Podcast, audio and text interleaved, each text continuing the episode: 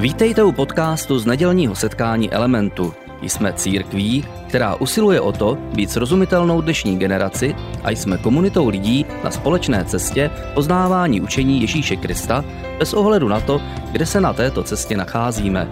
Doufáme, že dnešní přednáška bude pro vás užitečná. Začali probírat společně tento fascinující, úžasný příběh jeden z nejslavnějších životopisů celé Bible a určitě její židovské části. Ta první část Bible, které říkáme někdy starý zákon, židovská část Bible, židovský příběh, tak to je nejslavnější příběh téhleté židovské části. Bible a je to příběh, který se odehrává zhruba 3000 let zpátky na přelomu doby bronzové a doby železné a je to příběh, který, který je fascinující svojí hloubkou a je to příběh o muži, který, který postavil a položil základy izraelské státnosti, je dneska považovaný za nejlegendárnějšího krále izraelské historie. Na jeho příběhu konec konců je navázáno nebo postaveno taky Ježíšovo mesiánství a celý Ježíšův příběh. Je to příběh, který je velice barvitý a drsný a hluboký a velice lidský a to v tom dobrém i zlém. Když budeme ten příběh číst celý, tak si všimneme, že jsou tam velmi pozitivní, fascinující části toho příběhu, které se vetkaly do naší historie a do našeho takového kolektivního povědomí jako úžasné příběhy a o jednom z nich si budeme dneska vyprávět, ale jsou tam i velice temné stránky, tak, takové, jaké jsou v lidských příbězích, temné a zlé stránky. A v tom Davidově příběhu, který probíráme společně v Elementu tento a příští měsíc, se učíme, jak uprostřed naší pozemské zemité lidskosti můžeme nacházet Boha. To je to, co se učíme během, během celého toho tématu, kdy o tom mluvíme. A jedna z věcí, kterou jsme si řekli minulý týden a která je velice důležitá pro naše chápání zpětně těch tři tisíce let starých příběhů, je to, že David není křesťan. Je to taková věc, která by měla být všeobecně srozumitelná, protože Ježíš přišel na zem až tisíc let po Davidově příběhu, takže logicky David nemůže být křesťan, ale je to důležité především pro ty z nás, kteří jsou křesťané a kteří čtou často ty příběhy ve starém zákoně v té židovské části Bible křesťanskými očima a hledají v tom křesťanské cnosti. A takže když si uvědomíme, že David není křesťan, tak nemá smysl v jeho životě hledat křesťanské cnosti nebo nějaký příkladný život. Což ovšem ale neznamená, že se nemůžeme z jeho života poučit, nebo že tam nenajdeme nějaké skryté poklady, které nám pomohou pro náš život, pro věci, kterými bojujeme nebo se kterými procházíme i my. A jak už jsem říkal minulý týden, Davidu příběh je velice relevantní a velice srozumitelný a velice se dotýká naší dnešní situace tam, kde jsme dnes. Takže to, že ten příběh je starý a to, že David není křesťan, neznamená, že se od něho nemůžeme něco poučit. Naopak, my se od něho učíme, jak si Bůh používá lidi. Pokud pochopíme Davida a jeho příběh, tak poznáme také, jak si Bůh dokáže používat lidi, kteří mají chyby, lidi, kteří mají různé hříchy, lidi, kteří procházejí různými těžkostmi. A minulý týden jsme ten příběh zahájili tím, že jsme si ukázali počátek e, Davidova příběhu. A ukázali jsme si, že David ve své podstatě byl velice bezvýznamný člověk. Byl, eh, byl nejmladší z osmi bratrů a eh, dneska nejmladší jsou často ti nejvíce rozmazení. V těch dobách nejmladší byli většinou ti úplně bezvýznamní. Služebníci všech, ti, kteří se starali o to, co nikdo jiný dělat nechtěl. A v Davidově eh, případu to bylo starat se o ovce. Staral se o ovce svého otce a jeho bratři, pro ně byl prostě David zcela bezvýznamný. A uprostřed tady tahle bezvýznamnosti ho Bůh povolává. Protože když Samuel přichází, aby pomazal nového krále, o tom jsme mluvili trochu minulý týden, tak jsme se naučili, že ten takový, takový výrok, který Bůh říká tomu prorokovi Samuelovi, je, že na rozdíl od lidí, Bůh se dívá na lidská srdce a ne na vnější atributy skvělosti. Bůh se dívá na to, co je uvnitř nás a ne pouze na to, jak vypadáme na venek, což je velice důležité i pro náš dnešní příběh. Protože dnes, se budeme, dnes budeme mluvit o Goliášovi a i tady a, a, nacházíme stejné echo, stejný záchvěv stejného principu. Lidé se dívají na člověka a vidí něco jiného, než vidí Bůh. Bůh vidí to, co je uvnitř, Bůh vidí lidské srdce, Bůh zná naše silné i slabé stránky, Bůh zná naše těžkosti, naše, naše hříchy, Bůh prostě nás zná. Nicméně minulý týden jsme se naučili, že uprostřed naší bezvýznamnosti, uprostřed tvé bezvýznamnosti si tě Bůh povolává, ale hledá jednu vlastnost a to je věrnost. A to bylo přesně to, co Bůh hledal u Davida a co našel u Davida věrnost. A David se staral o ovce svého otce a dělal to věrně. Staral se, staral se když e, napadly ty ovce a predátoři, jako lev nebo medvěd, David se staral o ovce. David byl prostě věrným tam, kde ho, Bůh postavil. A v tom příběhu, když budeme číst v té židovské části Bible, tak zjistíme, že David také byl umělec a uměl dobře hrát na, na hudební nástroje a král David, který byl v té době velice pišný a na cestě ke skaženosti, začal ho trápit běsy a někdo mu poradil, že by mu pomohl, kdyby mu někdo hrál na citaru nějakou hudbu. A někdo doporučil Davida, David se takhle dostal ke dvoru krále Saula, pravděpodobně král Saul si ho pořádně ani nevšimnul. Nicméně, když, David, když ho popadli běsy, David hrál a uklidňoval, a uklidňoval a jeho a rozjitřenou duši. A tady v tomhle okamžiku, tohle je ten moment, kdy David věrně dělá něco, čeho si nikdo nevšímá, co všichni berou jako samozřejmost, ale eh, je to ten moment, kdy se otevře příležitost, aby mohl zazářit a aby mohl vstoupit do toho, co, aby eh, mohl otevřít nové dveře do nové budoucnosti a vstoupit do povolání, které pro něho Bůh má. A ovšem ten příběh, jak se to stalo, je velice známý, ale začíná velmi nenápadně. Začíná velmi nenápadně. Začíná prostě válkou, do které izraelský národ pod vedením krále Saula vstupuje. Byla to válka s odvěkými rivaly Izraelitů, mořským národem původem z Kréty, kteří se jmenovali Filištínci. Ti obývali pobřeží a byli to odvěci rivalové, kteří, kteří spolu válčili.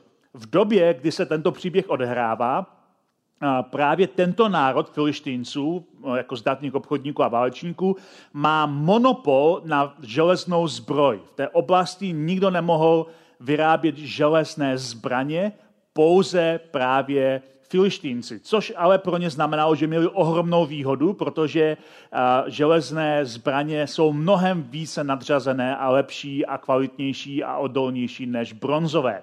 A my v tom příběhu čteme, že eh, v té době uh, oni nedovolovali Izraelitům, aby měli železné zbraně. Ve skutečnosti jediní dva, kdo měli železné meče v izraelské armádě, byl král Saul a jeho syn Jonatán. Všichni ostatní měli pouze bronzové nástroje, bronzové zbraně, což znamenalo, že byli ve značné nevýhodě. A v té válce to znamená, že filištíni mají ohromnou výhodu, ale mají víc než jenom železné nástroje. Mají obra od mládí cvičeného k boji, který se jmenuje Goliáš. A ten příběh je velice známý a přesto často nepochopený a my se dneska na něho podíváme trochu blíž. Goliáš je obr. Jeho dominantní postava a ti bibliští autoři říkají, že měřil skoro 3 metry, nahání hrůzu každému, zvláště v době, kdy lidé obecně byli nižšího vzrůstu než, než dnes. Goliáš pro ně musel působit jako naprostý nadčlověk, ohromný obr, který má ohromnou sílu. Jeho postava byla zcela impozantní. Ta válka se odehrává na velmi strategickém místě, ve strategickém údolí Ela, které, kdo ho ovládal, ovládal vstup do Jeruzaléma. A je to velmi prosulé údolí, kde se odehrávalo v průběhu historii mnoho bitev. Například ve 12. století kurdský Saladin se utkal s křižáky právě v údolí Ela. O tisíc let dřív tam byly makabejské války e, ze Sýrii. A právě v tomto údolí Ela se odehrává nejslavnější bitva starého zákona, o které dneska mluvíme. Obě armády, když do toho údolí stoupily, tak se utábořili podél hřebenu. A utábořili se na hřebene, že mohli na sebe zhlížet a filištíni podél jižního hřebene, Izraelite podél severního eh, hřebene a vzájemně se pozorovali přes údolí ty dvě armády, vzájemně se provokovali, vzájemně, eh, vzájemně na sebe hulákali, tak jako ty armády v té době dělaly.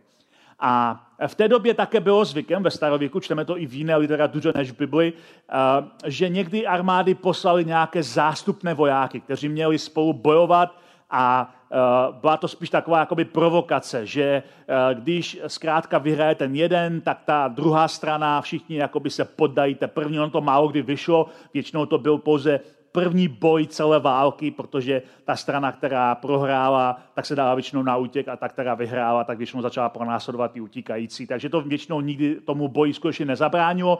Nicméně byla to provokace a bylo to takové poměřování si svalů, kdo je zkrátka silnější. A jak už jsem řekl, a filištíni mají ohromnou zbraň. Mají nejenom železné nástroje, což je pro ně velká výhoda, ale mají také svého obra. A ten obr, o něm eh, za chvíličku si přečteme, že byl velice silně vyzbrojený. Měl dokonce tři zbraně při sobě. Nesl šavlí, kopí a meč. Meč měl u pasu, šavlí měl na zádech a kopí měl v ruce. Kdo měl s ním bojovat? Každý den tento obr vycházel eh, na ten plácek mezi těmi dvěmi hřebeny a říkal, pošlete mi někoho, kdo bude se mnou bojovat a podle toho, jak to dopadne, tak dopadne celá válka. Logicky na straně Izraele by se nabízel jeden člověk, který by měl bojovat s Goliášem. A to byl král Saul. Ne proto, že Goliáš byl králem, Goliáš byl válečníkem. Ale protože Saul, o něm čteme v tom příběhu úplně na začátku, když byl vybraný za krále, tak byl vyšší nejméně o hlavu než všichni ostatní Izraelité. Měl impozantní postavu na Izrael, nebo to sice doslovný obr, ale rozhodně to byl vyšší a větší člověk, než bylo standardem nebo průměrem v jeho vlastním národě. Takže když Goliáš říká, pošlete mi někoho, kdo se mnou dokáže bojovat, král Saul byl přirozenou volbou jako jediný spolu se svým synem má železný meč a může se skutečně utkat meč proti meči na stejné úrovni se, eh, s Goliášem a jako Goliáš i on je nejvyšší ze své armády, ale místo toho, aby král Saul se vydal do boje, tak se bál. Stejně jako všichni ostatní Izraelité bál se. Byl schovaný a bál se. A tady se dostaneme do toho příběhu a přečteme si pár veršů a já se budu během toho některých zastavovat a vysvětlovat, co a jak dál. Takže pojďme se podívat do 1. Samuelovi 17. kapitoly. Z filištinského tábora vystoupil jejich zápasník jménem Gojáš z Gatu. Byl vysoký 6 loktů a pít, což na dnešní poměry je necelé 3 metry. Na hlavě měl bronzovou přilbu. Oblečen byl do bronzového šupinatého pancíře o váze 5000 šekelů. Na nohou měl bronzové chrániče a na zádech bronzovou šavli. Jeho kopí mělo násadu jako tkalcovské vratido a železný hrot o váze 600 šekelů před ním šel štítonost. Tady jenom chci říct, že ty důvody, proč to autor tak popisuje, je, že to byl skutečně vyzbrojený voják. Byl ohromně vyzbrojený s ohromně účinnou výzbrojí, velkou a silnou a těžkou. Potom ten Filištín dodal, vyzývám dnes izraelské šiky, dejte mi někoho, kdo se mnou půjde na souboj. Když Saul s celým Izraelem slyšeli slova onoho Filištína, byli zděšeni a hrozně se báli. Že místo toho, aby král Saul šel bojovat s Goliášem, tak stejně jako celá jeho armáda, byl zděšený a hrozně se bál. A tady do toho příběhu se dostává David. David byl dvorní uh, muzikant, dvorní hudebník na dvoře Saula, ale když vypukla válka, byl poslaný zpátky ke svému otci, zase zpátky k těm ovcím, o které se staral. A jednoho dne, protože tři nejstarší bratři od Davida byli povoláni do armády, jednoho dne otec Zíšaj zavolal Davida a řekl, posílám tě za tvými bratry, abys jim donesl svačinu. Tady máš deset kousků chleba, deset kousků síra, dej to svým bratrům, dej to také veliteli jejich, jejich skupiny a běž a postarej se o ně. Takže David, protože je věrný a vždycky byl věrný, vydá se na cestu, aby svým bratrům donesl svačinu. A když tam přijde, uvidí celé show. Uvidí Goliáše, jak se předvádí, uvidí ustrašené Izraelity, jak se schovávají a je z toho naprosto překvapený. Proč nikdo nejde bojovat? Proč nikdo nejde do války? Proč nikdo nejde a nevyzve toho Goliáše k boji? A tady se dostáváme zpátky do našeho příběhu. A ještě, když s nimi mluvil, mluví se svými bratry, jak se mají, když v tom z řád vystoupil jejich zápasník jménem Goliáš z Gatu. Vykřikoval tak, jako předtím a David to slyšel. Jakmile Izraelci toho muže spatřili, všichni se před ním v hrozném strachu dali na útěk. A tady najednou nastává konverzace, kterou David má s některými e, izraelskými vojáky. Vidíte toho muže, co vystoupí? Vystoupil, říkají Izraelci. Jde urážet Izrael. Kdyby ho někdo zabil, král by ho zahrnul spoustou bohatství, dal by mu svou dceru a jeho otcovský rod by v Izraeli osvobodil od daní. Vidíte, jak je to úžasná věc. Eh, daně vždycky lidé platili a když někdo zabije Goliáše, jeho rod, celá jeho rodina, nebudou nikdy muset platit daně. Fascinující odměna. David se mužů, uh, mužů kolem sebe zeptal, cože dostane, protože to byla tak neuvěřitelná nabídka, tak se radši chtěl ujistit, že to doopravdy takhle bude. Co, cože dostane ten, kdo, uh, kdo toho Filištína zabije a zbaví Izrael té ostudy? Vždyť, kdo je tenhle filištínský neobřezanec, že uráží šiky živého Boha? A tak mu to znovu všechno zopakují, že dostane bohatství a, a dceru krále a hlavně ty daně, které jsou odpuštěny.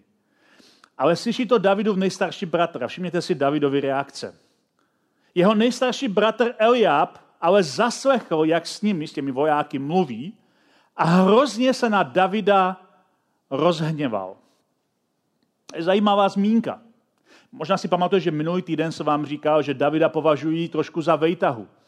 Nikdo neviděl, že zabil doopravdy a že doopravdy zabil medvěda. On to vypráví jako něco, co se stalo, ale nemá žádný důkaz. Lidi si myslí, že si vymýšlí. Myslíš, že takový ten člověk, který se jenom vtírá, aby získával pozornost. A pak přijde Samuel a tohle bezvýznamného bratra pomaže za krále a nevíme, jak moc si uvědomovali, co se vlastně stalo, ale Elia byl první, koho Samuel odmítl. Je to odmítnutý bratr a navíc svého bratra považuje za vejtahu, který nějakým způsobem oblbnul Samuel, aby ho pomazal za krále. A takže Eliáb je docela tvrdý a říká, proč jsi sem vlastně přišel? A komu si svěřil těch pár ovcí na poušti? Znám tu tvou drzost a zomyslnost. Přišel se spodívat na bitvu, co?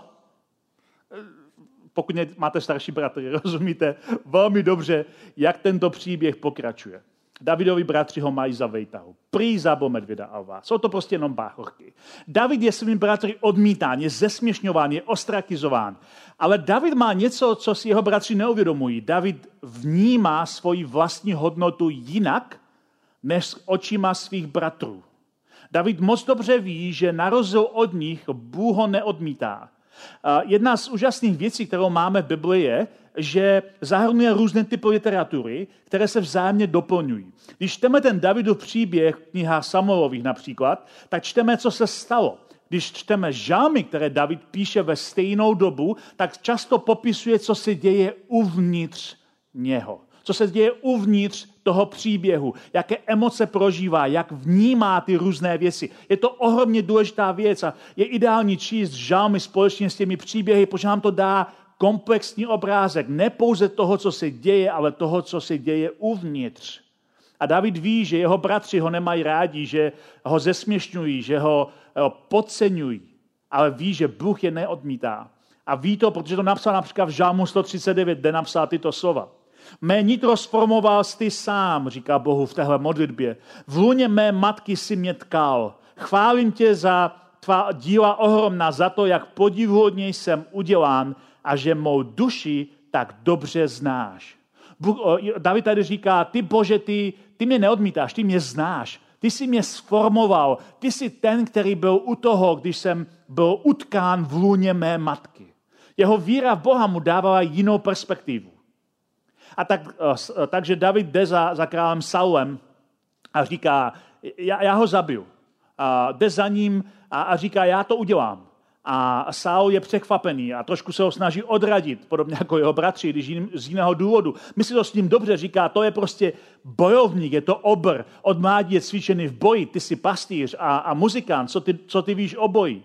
A tady mu David říká to, co jsme si říkali minule. Já jsem přece se staral o, o ovce svého otce, zabil jsem eh, vás, zabil jsem medvěda, když napadli stádo, já dokážu zvládnout i nějakého obra. A tak Saul se rozhodne, že Davidovi pomůže a navleče na něho svoji zbroj. Nezapomeňte, Saul byl jediný ze dvou lidí v celé armádě, kdo měl železnou zbroj. A tu železnou zbroj on půjčuje Davidovi. Ale David to odmítá, protože mu to nesedí a nemůže být sám sebou, je to na něho moc velké a nedokáže v tom bojovat, nikdo to na sobě neměl a měl natolik, byl natolik moudrý a, a důvtipný, že odmítl to, co mu nesedí a že eh, zdůraznil, že je jiný, že bojuje jinak, že zabil dva a zabil medvěda jiným způsobem než pomocí zbroje a pomocí meče a že stejně tak dokáže zabít i obra. A tak tedy jde a, a jde do, do boje a, a Samuel pokračuje dál a říká, pak si vzal svou hůl, vybral si pět oblázků z potoka, vložil je do kapsy ve své pastýřské mošně, do ruky vzal prak a vyrazil na Filištína. A je to takový obraz, který si můžeme představit. Mladík David je na kolenou u potoka a vybírá si pět oblázků potěžkává různé kameny, aby měly správnou váhu, správnou velikost. A vybírá si na kolenou svých pět kamenů. Zatímco v obou táborech jsou obří, kteří by spolu měli bojovat, tak mladík je na kolenou a mladík si chystá prak. Filištín předu se svým štítonošem vyrazil proti Davidovi. Jakmile si ho všiml, pohrdavě si ho prohlédl tomu se ještě dostaneme. Jakmile si ho všiml, je důležitá zmínka. Pohrdavě si ho prohlédl. Byl to přece ještě chlapec, takový pohledný zrzek. Co pak jsem pes, že na mě jdeš z holí, křikl Filištin na Davida a začal ho prokynat při svých bozích. Pojď ke mně, hulákal na Davida, a nechám tvé tělo ptákům a divoké zvěři. David mu odpověděl, ty proti mně jdeš s mečem, kopím a šavlí, ale já jdu proti tobě ve jménu hospodina zástupu, Boha izraelských šiků, který si urážel. A ten příběh je, je tak napevno spojený a zapsaný do našeho podvědomí. Je zapsaný jako metafora nepravděpodobného vítězství. Spojení Davida a Goliáše je metafora nepravděpodobného vítězství právě proto, že nám přijde, že když se někdo postaví zdrcující převáze, vytvoří tím něco velkého a krásného. Je to, je to metafora, která se používá celé tři tisíce let jako metafora, kdy někdo jako malá armáda se postaví velké, nebo nějaký malý člověk, velké společnosti, velké korporaci, kdy někdo dokáže bojovat proti něčemu, co má ohromnou přesilu a ohromnou sílu. Je to zdrcující převaha. A my čteme tento příběh těmato očima a říkáme si, Goliáš byl ohromný a byl to obr, který měl ohromnou sílu a David byl nepatrný, byl to, byl to mladík, byl to ještě kluk, ale nějak zvláštně dokázal porazit Goliáše a Bůh mu dal sílu. ale je to možná proto, že se trochu pleteme v interpretaci těchto příběhů. Že ten příběh nečteme důsledně, protože obři nejsou tím, čím se nám zdají být. Obři nejsou tím, čím se nám zdají být. Zapamatujte si tuhle větu. Obři nejsou tím, čím se nám zdají být. Vlastnosti, které v našich očích obrům dodávají sílu, jsou často jejich slabinou. Abychom si to vysvětlili, musíme se trošku vrátit do starověku, jak fungovaly staré armády. Staré armády měly tři typy bojovníků, většinou tři typy bojovníků, které se vzájemně doplňovaly. Měli jízdu na koních nebo ve vozech, pěchotu na nohou v brnění se štítem a mečem, taková těžká pěchota, a střelce. Měli lučištníky nebo prakovníky. A uh, prakovníci jsou pro nás důležití, protože, jak v tom příběhu vidíme, David použil prak. Zkušený prakovník dokázal prakem zabít nebo zranit někoho na vzdálenost přes 180 metrů. Ohromná zbraň. Tyto tři složky armády se vzájemně vyvažovaly, podobně jako když hrajeme kamenušky papír, kdy každá ta část může něco porazit a ničím prohrát. A stejně tak tyhle ty tři složky se vzájemně mohly porazit nebo mohly být poraženy. Pěchota s dlouhými kopími se dokázala postavit jízdě, dokázala vytvořit zábranu, kde jízda nemohla projet. Naopak jízda dokázala porazit střelce, kteří, kterým pohyb koní znesnaňoval míření. Střelci pro změnu ničili pěchotu, protože těžký voják, který byl na nohou, byl zpomalený brněním a pro střelce byl ideální hračkou na trefení. V našem příběhu Goliáš byl ozbrojený a vyzbrojený na boj zblízka. Goliáš byl těžká pěchota, ale David zvolil jinou zbraň. Pojďme se vrátit zpátky do příběhu. Jakmile Filištín vykročil a zamířil k Davidovi, aby ho napadl, David rychle vyběhl, velmi důležité, rychle vyběhl z řady proti němu. Sáhl rukou do mošny, vzal odtud kámen a vystřelil z praku, a vystřelil z praku, znamená to, nebo prak, jak by měli děti ve škole, ale prak byl kožený váček na dlouhých popruzích, kde jste vložili kámen nebo ovněnou kulku a roztočili jste ho ohromnou rychlostí a pak jste pustili jeden ten pro vás a vystřelili ten kámen kupředu. Takže on vystřelil z praku a zasáhl Filištýna do čela, což vlastně bylo jediné opravdu nechráněné místo, které Goliáš měl. Kámen se mu zaryl do čela a on se skásel tváří v zemi. Tak David přemohl onoho Filištýna prakem a kamenem. Zasáhl Filištýna a zabil ho, i když neměl žádný meč. Potom David přiběhl a stanul nad Filištínem, chytil jeho meč ten železník, který sám neměl, vytáhl ho z pochvy a dorazil ho, usekl mu hlavu. Goliáš je těžká pěchota. Ale David nemíní dodržet Goliášová pravidla hry. Nikde není stanoveno, že protože Goliáš je pěchota, musí proti němu stát jiný pěšák, ozbrojený podobně jako Goliáš. David nemíní dodržet Goliášovy pravidla hry rozhodne se, že bude místo toho používat jinou zbraň, a to je prak. Kámen vržený prakovníkem, který je zkušený, nám historici říkají, že vzdálenosti 35 metrů by zasáhl čelo rychlostí 34 metrů za sekundu. Což je tak ohromná rána, že je to dost na proražení lepky, na bezvědomí nebo na dokonce rovnou smrt. Z dnešního pohledu prak a dobře vystřelený kámen z praku je ekvivalent pistole. Je to paradoxní, protože eh, když čteme ten příběh, tak se nám zdá, že David proti Goliášovi nemá šanci. A vidíme, že i Saul, v jeho konverzace, kterou s Davidem má, Saul je velice skeptický ohledně Davidových šancí proti Goliášovi. Vidí pouze Goliášovu hrubou sílu, vidí jeho velikost, vidí, jak je ohromný, jak ohromná um, hora, sval a masa Goliáš je.